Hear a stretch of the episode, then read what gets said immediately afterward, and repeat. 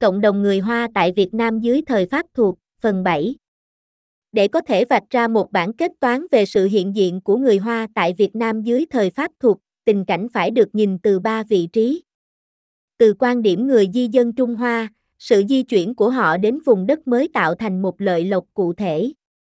Các sự bất an, các nhu cầu, thiếu lối thoát, hay khát khao tạo lập sự giàu có, đã thúc ép họ bỏ quê hương và hướng đến Đông Nam Á, trong phần lớn trường hợp, họ đã đạt được sự thành công, hay nếu họ không tạo ra sự giàu có lớn, ít nhất họ cũng cải thiện được số phận của mình, bởi mặc dù sự xuất cảnh mang trong mình một yếu tố bất trắc, nó cũng tạo ra một sự thách đố và một sự kích thích, như sử gia ác nôn bờ đã nêu ra. Di dân người Hoa tìm thấy trong các tình trạng của Đông Nam Á những gì thuận lợi cho sự phát triển các khả năng tự nhiên của mình và rất nhiều khả tính cho việc khai thác các tài nguyên vẫn chưa được khai triển. Người di dân cũng được trợ giúp bởi sự thưa thớt trong dân số địa phương và tình trạng ít năng lực hơn họ, an ninh, nếu không phải là sự bảo vệ trực tiếp, được bảo đảm bởi quyền lực thực dân. Chính vì thế, sự thách đố có thể được chấp nhận một cách dễ dàng, đặc biệt khi văn hóa địa phương tương tự như văn hóa của Trung Hoa, như tại Việt Nam, hơn bất cứ nơi nào khác tại Đông Nam Á. Đối với thực dân Pháp, ngoài rủi ro của sự rắc rối ngoại giao với một nước Trung Hoa còn lâu mới đáng sợ như trong phần lớn thời gian, sự nhập cảnh người Hoa vào Việt Nam có nhiều điều thuận lợi hơn là bất tiện. Các người Trung Hoa cần cù, chịu khó đã góp phần vào sự khai thác các tài nguyên trong khu vực nơi mà dân chúng bản xứ nói chung bị gạt bỏ bởi thực dân Âu Châu như là làm biến, mặc dù thái độ này không phải lúc nào cũng đúng. Các di dân Trung Hoa không xen lấn vào chính trị địa phương, bởi họ giới hạn các hoạt động vào cộng đồng riêng của họ, hay nếu có, đến chính trị nội bộ của tổ quốc của họ, Trung Hoa.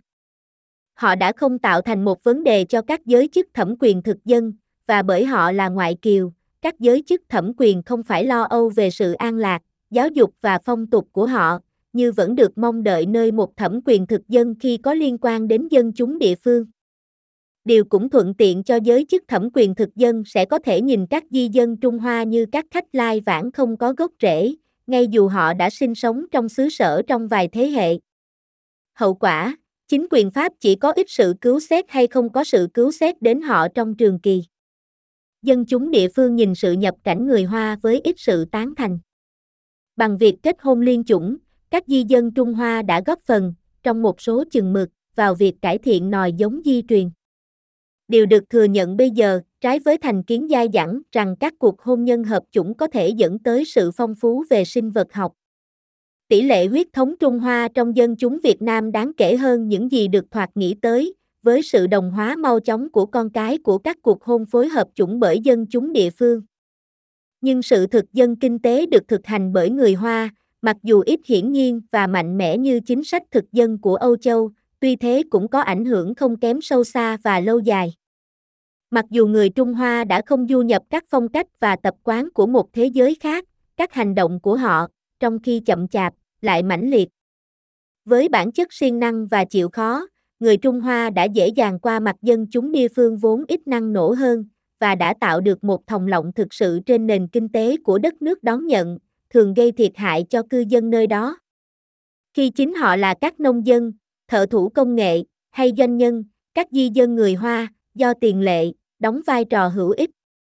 Nhưng khi họ là những trung gian mại bản, một hoạt động mà họ làm rất giỏi, họ bị nhìn như một khối u ăn bám bất lương. Đặc biệt trong ngành mua bán gạo, nơi mà họ kiếm lợi trên mọi giai đoạn của sự giao dịch. Cũng vậy, như các người cho vay tiền, một vai trò không chỉ dành riêng cho họ, họ bị nhìn như các người cho vay nặng lãi vô lương tâm và tham lam, các kẻ đã khai thác sự nghèo đói và thống khổ của tầng lớp nông dân địa phương trong một phương cách trắng trợn nhất. Thông thường, người Trung Hoa lan hệ đến mọi giai đoạn phân phối nhiều hơn trong sự sản xuất, và nói chung biểu lộ ít sự quan tâm đến sự cải thiện và phát triển tình trạng sản xuất. Trên hết, họ quan tâm đến việc đầu cơ và kiếm doanh thu và lợi nhuận mau chóng.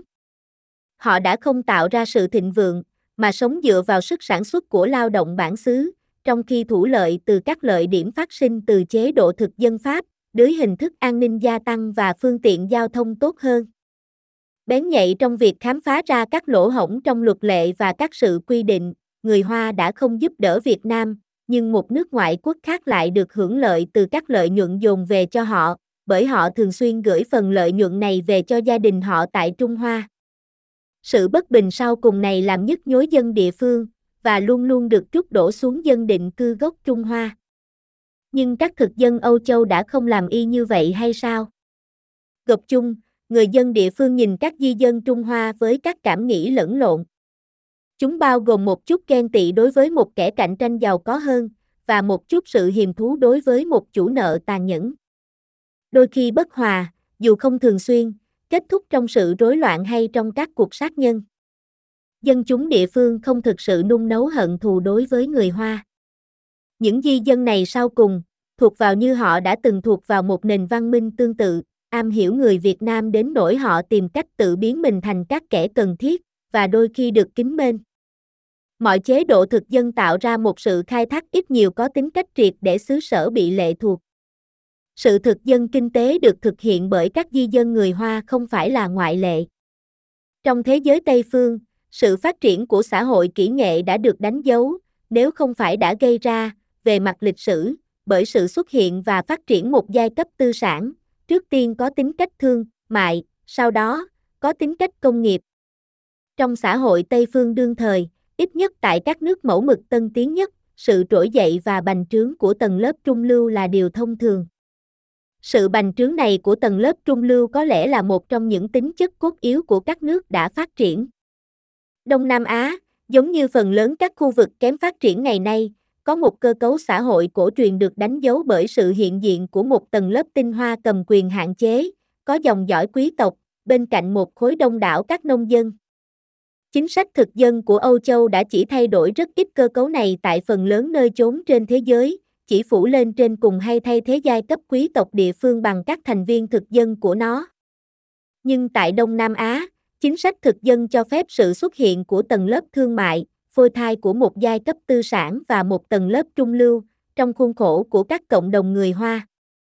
Có các tình trạng song hành tại một số thuộc địa nơi mà quyền lực thực dân đã phát huy sự nhập cảnh dân thiểu số, thí dụ như sự nhập cảnh của dân Ấn Độ tại miền Nam và miền Đông Phi Châu nhưng không có nơi nào mà vai trò này của sự nhập cảnh dân thiểu số lại có nhiều ý nghĩa cho bằng vai trò được đóng giữ bởi người Trung Hoa tại Đông Nam Á. Sự kiện rằng tầng lớp thương mại này bao gồm các ngoại kiều đe dọa việc gây ra các hậu quả nghiêm trọng cho sự phát triển kinh tế, chính trị và xã hội của các nước Đông Nam Á này. Không chắc chắn hay có lẽ còn không xảy ra rằng sự phát triển tại vùng đó sẽ đi theo khuôn mẫu đã thịnh hành tại khối Tây. Nhưng ngay dù nó có khác biệt một cách rõ rệt, sự bành trướng của các tầng lớp trung lưu xem ra không tránh khỏi, như công cụ và cùng một lúc, là kết quả của sự phát triển. Tại Việt Nam, sự phát triển của một giai cấp tư sản thương mại dân tộc, ở tầm mức rộng lớn, đã bị thay thế bởi tầng lớp của giới trí thức, không quan tâm đến các hoạt động kinh tế, hoạt động vốn bị khinh miệt theo truyền thống, và còn bị cản trở hơn nữa bởi các thực dân. Một tầng lớp trí thức như thế nhất thiết phải vừa mang tính chất cách mạng và vừa chống lại giới tư bản. Tại Đông Nam Á, vai trò của giai cấp tư sản thương mại vì thế được đóng giữ bởi người Trung Hoa, các ngoại kiều ít quan tâm đến sự phát triển quốc gia, bất luận có tính cách chính trị hay xã hội, của xứ sở mà họ cư trú, trừ khi quyền lợi kinh tế của chính họ bị đe dọa.